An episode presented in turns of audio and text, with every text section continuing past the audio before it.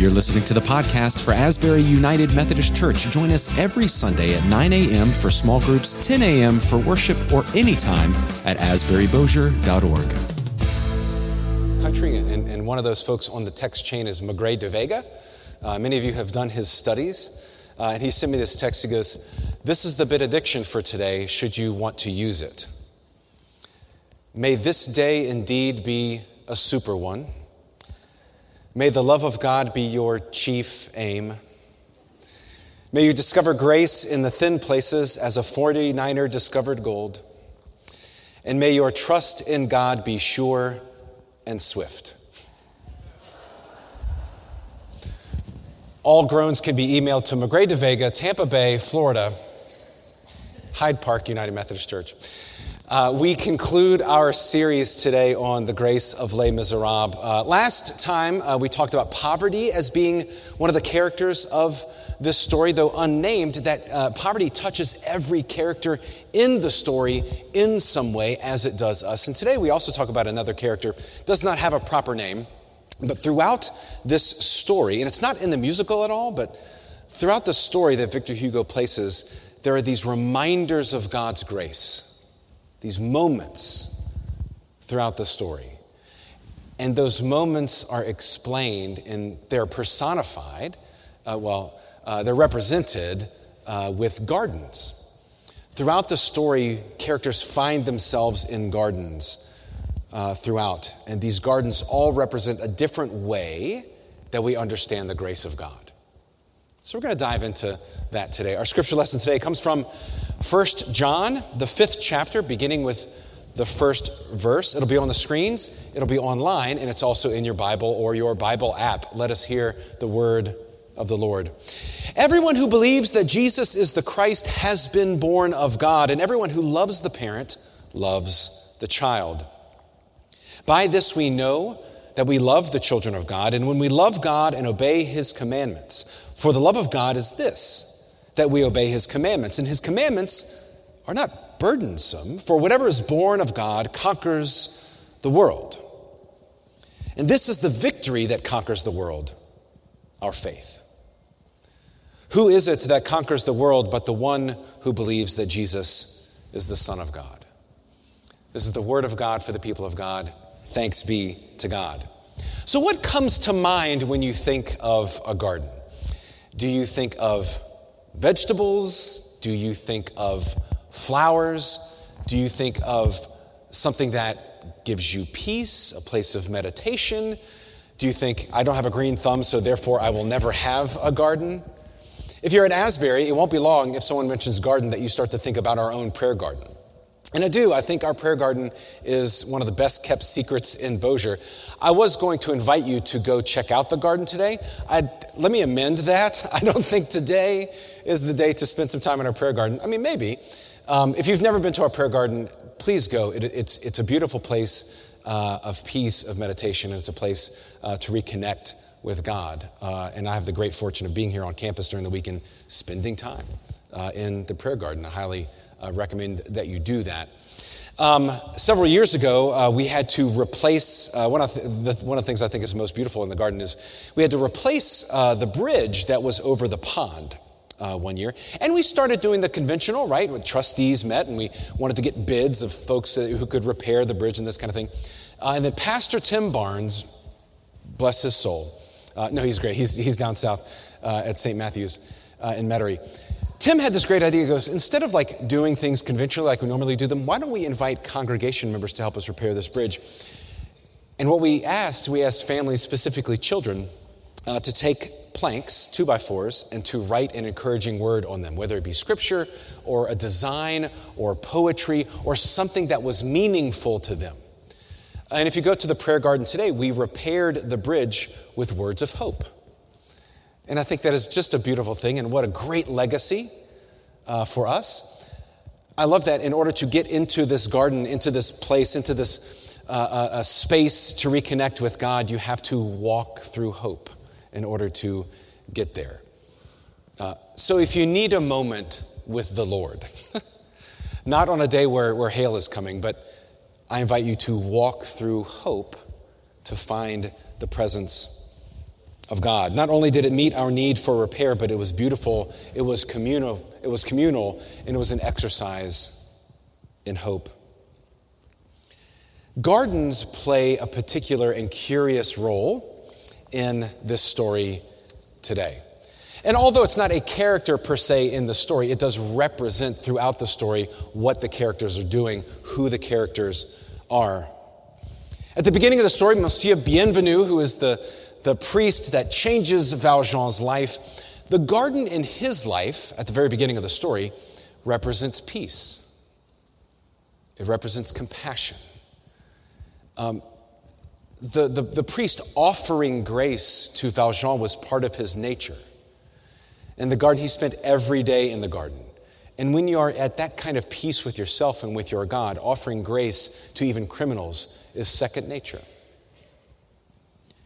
In this case, that garden represents Eden. It represents this ideal communion with God, a place of peace, a place of harmony. We United Methodists uh, are a lot of things for good and for ill. Uh, but one thing we should certainly be is a champion of grace, of understanding grace, learning how to share grace, and how God offers grace in the world. Briefly, grace can be understood as three different scenes of one same story. First, God loves you even before you know who God is. God moves toward you before you know to move toward God. God has called you by name before you even know your own name. That is prevenient grace. But the story isn't finished. Jesus shows us how to live, how to die, and shows us that God's promises can be trusted because of the affirmation of the resurrection. That is the justifying grace, the work of God in the person of Jesus. But wait, there's more. The story isn't finished yet. The sanctifying grace of God is the power of the, of the Holy Spirit to equip us to follow the teachings of Jesus. So that not only through faith are we connected to God, but we are also transformed. The priest's garden represents that over time, through prayer, and meditation, and peace, we become a different person so that anger, frustration, and jealousy become old acquaintances that we just can't place anymore. His garden reminds us of when we walked with God in the cool afternoon breeze without shame or compromise. After, are you hearing that? Is that, I think the microphone is, okay. It's bothering me. I don't know if it's bothering you. Moving on. Uh, in the story, after Valjean meets the priest and, and the priest essentially saves his life, Valjean seeks uh, cover in a convent. He has adopted Cosette and he's running from Javert. He's running from the law. While he is there at the convent, he becomes, wait for it, a gardener. But this garden for Valjean doesn't represent peace or an idyllic situation or, or compassion, even. It represents hard work.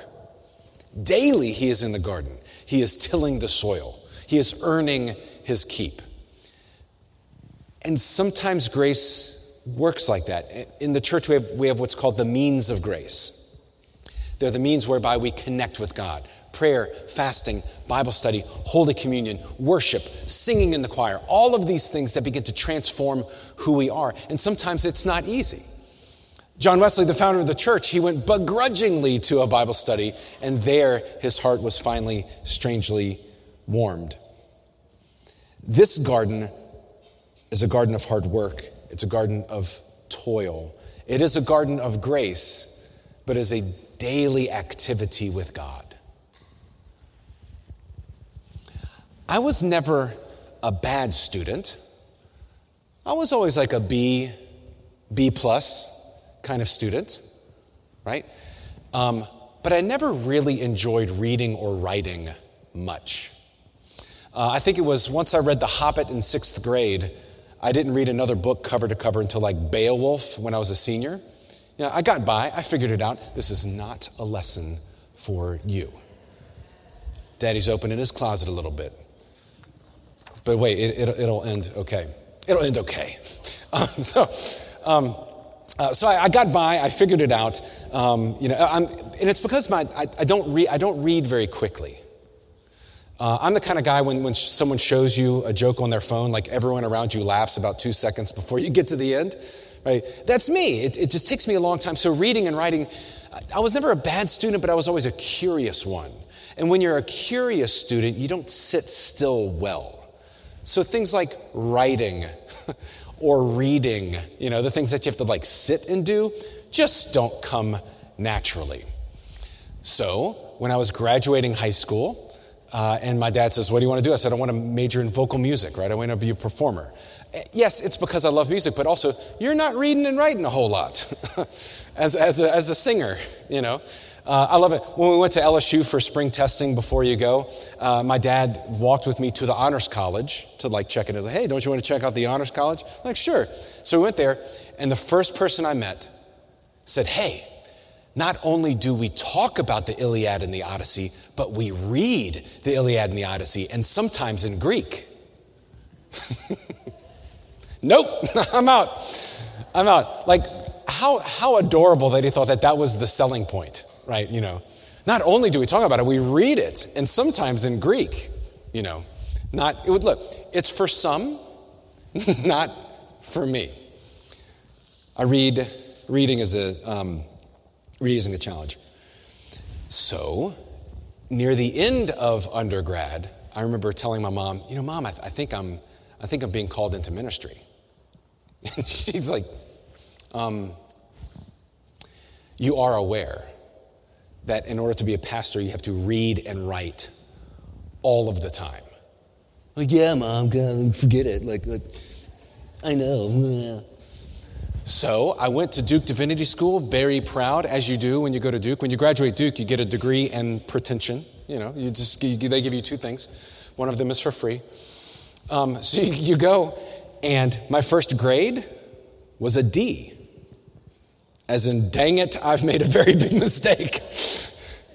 so I, I spent, oh, I was like, um, and so I spent the entire first semester in the Center for Theological Writing. That's where they put you when you make a D on your first grade. Like, hey, boy, do we have a position for you, right? You have this whole Center for Theological, and I worked my sanctifying grace butt off in this theological uh, school for writing. And then at the end, at the end of it all, this was great. I remember calling my mom and saying, Mom, I'm under contract to write a book through Abingdon Press based on To Kill a Mockingbird. And I'm glad, like, she was sitting. It's like, wait, wait, wait, wait, wait, wait. You're writing a book about a novel that I'm not even sure you've read. You are a walking testament to God's grace. And I think I am. And so are you.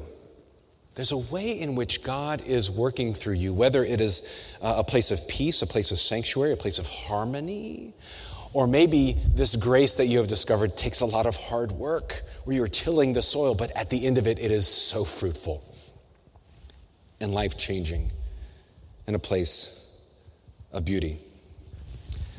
The priest's garden represents peace, Valjean's garden represents hard work. But then there are the uh, two lovers of the story, Marius and Cosette. They fall in love and they rendezvous together, wait for it, in a garden. And this garden is unkept, it is unruly, it is wild, it is organic, it is not trimmed, it is not planned, it is not cultivated. And that represents their affection for each other. It is on fire. And sometimes God's love is also reckless. God's grace reaches out to us and we are surprised by it. And it is organic and it is unplanned. Sometimes it could be peaceful. Sometimes it's hard work. And sometimes it catches you utterly by surprise that God loves even me. For those living on the street in Paris, the gardens represent God's providence, the grace through God providing. It's not peace, it's not hard work, it's not this reckless abandon. It's where they foraged for food and where they found shelter in the evenings. But here's the lesson that Victor Hugo wants to communicate about that is that during the skirmish of 1832, all of the community gardens were closed. Because, friends, when we are at war with each other or with God, it is very, very difficult to provide for our neighbor. Gardens also represent the grace of God's providence. And then we get to the end of the story. um, and this is not in the musical, but it's, it's in the book. There's this great, well, there, there is a mu- uh, wedding in the musical. But Marius and Cosette are married. Valjean has been reconciled uh, to, to the family, and this is great. To love another person is to see the face of God. Do you hear the people sing? In the story and in the musical, there's this, this picture of hope and this picture of beauty. And uh, whether you're walking in the valley or you're on the, the heights of the mountain, God is there and, and tomorrow comes, right? And then there's this very tiny hint, very small detail at the very end of the story. After this wedding and after this beautiful picture of hope, there are two children begging at the gate of a garden which means our job is not yet done. Our job is not yet finished. Please let us not go back to before the war and the skirmish. After the resurrection, in the Gospel of John, uh, Peter and several of the other disciples, they go back to fishing. Uh, and I don't blame them. I mean, now they have seen like something the world has never seen, and, and, and Jesus has presented himself before them, and it's almost like they, they just don't know what to do with that. What, what do we do with this? So they, they go back to what, what they know. They, they go back to fishing. But the problem is they're fishing for the wrong things. they go back to their day job, and Jesus meets them and says, You haven't caught anything, have you? You know, friends, when, when, when, we go, when we go back, as if like the resurrection didn't happen, if we go back as if we aren't people of hope and grace and peace, if we go back to fishing, Jesus reminds us that it is fruitless. You haven't caught anything, have you? He's not angry. He's not mad. Well, if you don't catch anything, I'm good. No, it's not working, is it? Peter recognizes that it is God through Christ that is speaking to him. They went back to the familiar. And sometimes the familiar doesn't work. It's not that we throw away the past, we've learned a lot. And the disciples knew a lot about fishing. It's just that they were fishing for the wrong things. They had to redirect where they were going. They had to take advantage of these gardens, as it were. They had to take advantage of the grace that God had offered to them. And there was this temptation to go back. They needed to spread the gospel. They needed to share that Jesus was alive. In terms of moving forward, uh, this week I have an opportunity to go to what's called Exploration. It's a recruiting event in the United Methodist Church for 18 to 26 year olds. I'm not a participant. Uh, it's, a, it's, a, recruiting for 18 to 26 year olds of those who are interested in ministry. God bless them that the Holy Spirit is upon them and they want to serve the church. But people like me are going to this place to offer them encouragement, to speak with them, to listen with them, to ask challenging questions. In this post COVID world, there is no playbook. I'm going there to learn. And I also want to learn from you. So, we're going to do something in a moment. Uh, we're going to do what's called a Mentimeter. And I know that not everybody, it's not everybody's thing. But what we're going to do, I want to learn from you. These are the questions that I'm going to be using this week as we go to exploration to talk about these folks who are interested in the church. There are three questions I want you to consider. It'll be on the screens, and you're going to use your phone to vote. So if your phone is somewhere hidden, you can you have my permission to take it out. This is going to be fun. This is going to be great. Uh, this is part of that presentation. I want to learn from you as I will be learning from them uh, this week. Now, we're not, don't, um, we're not talking about the metaverse today, so everyone calm down, take a breath. We're not doing that. But what I would love for you to do is to uh, point your phone at the QR code that's there, uh, and that will send you to uh, an online survey that we will see the results in real time this morning. In terms of moving the church forward, there are three things that I'm really interested in learning from these young people and from you. Let's see how it goes. First question uh, if you, if you want to cycle forward, you have to press the button a couple times to get there. Well, let's try this one. Let's try this one so that we know that it's working. Okay? When wanting a snack, I prefer something salty, something sweet, or anything, but only after midnight. Like, how would, how would you answer this? It should say on your phone where you can choose one. And if not, that's okay. You can write down your answers later and, and, and we, we, can, we can chat about them. I'll give it a second. No late night snackers. You're all lying, by the way. we'll, we'll talk about truth telling next week. Yeah.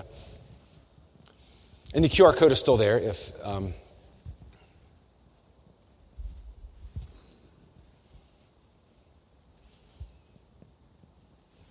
okay. Okay. If it's not working for you, I apologize. Oh, we have one. Okay, one truthful person. Yes, good. That's fine. so, okay, 21 like salty, 16 like sweet, 17 like sweet. Oh, it's growing. Sweet is growing. Uh, and one brave soul to say, like, I'll eat anything if it's after midnight. Let's go to the next one. Let's try a new question. So, when we cycle to the next one, it should reset on your phone. And since this gathering next week will be at uh, Universal, someone's got to do it. Uh, the next question to see if our phones are working is which do you prefer, this or that, Universal Studios or Disney World? Which one? Give it a second. Good. I like how it's trending. That's good. That's good. Excellent. So you're getting the hang of it. Yeah, if your phone is working, uh, and if the QR, is, QR code is being kind to your phone. Let's get to the questions, though. First question well, not that one. What makes you curious? What are you curious about? What captures your interest? And what's going to happen is whatever you type in, there will be a word cloud that pops up, and we'll see what the most common answer is. And just as a word of warning, there is no filter. I, I, I, there, there is no seven second delay, friends. Let me just, right? This is live, baby. This is live. So, ooh, good. Okay. Okay, good. Responses are coming in. What makes you curious? What are you curious about? And it doesn't have to be like a churchy word. What, do you, what, what piques your interest? What do you want to learn more about? What are you curious about? Look at that. Cool, good.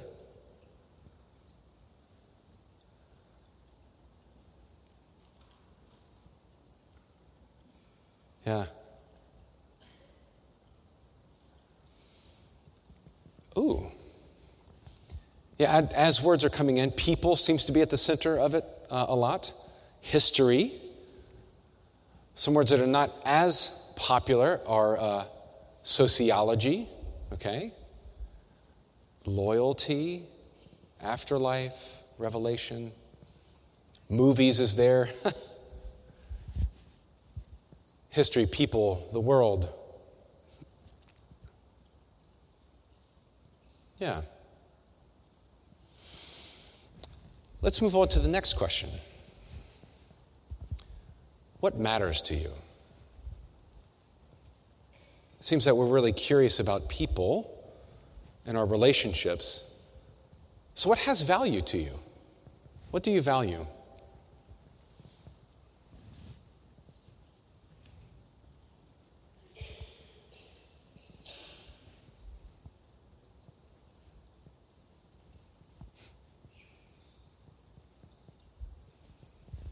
I'm, I'm noticing a pattern. Yeah.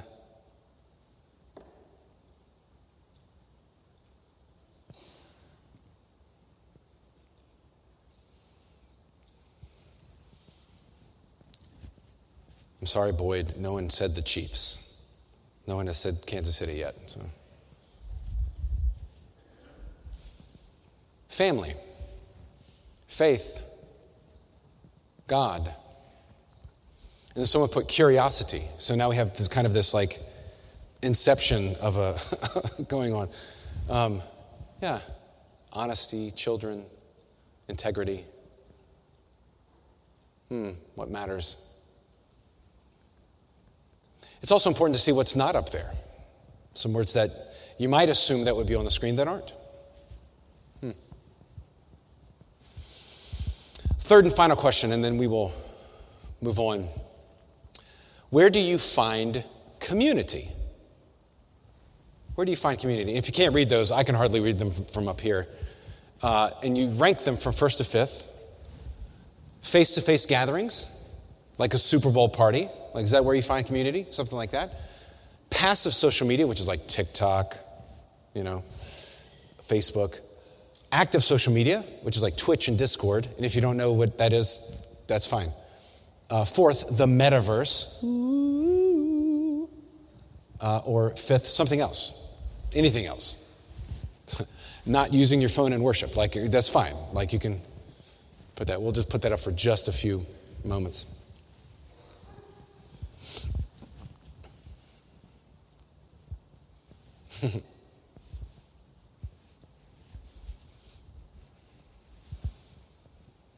I'm not surprised that an overwhelming first place is face to face, being with people, right?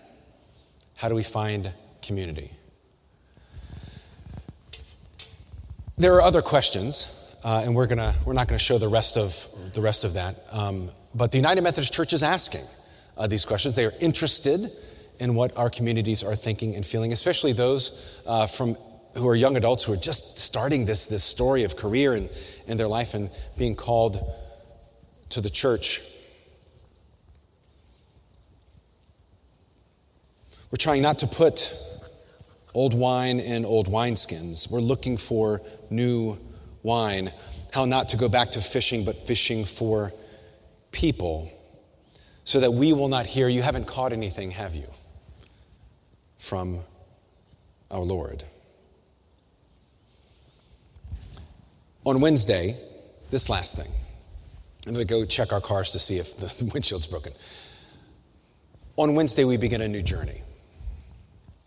We'll gather here for dinner, then we'll also gather for worship and prayer. It starts this new season in which we are preparing ourselves for the resurrection of Christ. That journey for you may be a journey of peace, of compassion. That journey, you might take something on or give something up. It's the season of Lent. Maybe that journey is like that second garden in the story where it's, it's hard work, but it also brings you in communion with God. Maybe over the next 40 days in the season of Lent, you have no plan. You are living with the Spirit. You're trying to figure out where God is calling you, and it is wild, and it is organic, and it is passionate. Or maybe these next 40 days, I'm going to be intentional with my care for my neighbor in whatever way that I can offer that. So I invite you this Wednesday to come back to this holy place as we begin this next journey of how God is calling us to be in the world. In the name of the Father, and of the Son, and of the Holy Spirit, Amen and Amen. Let us pray.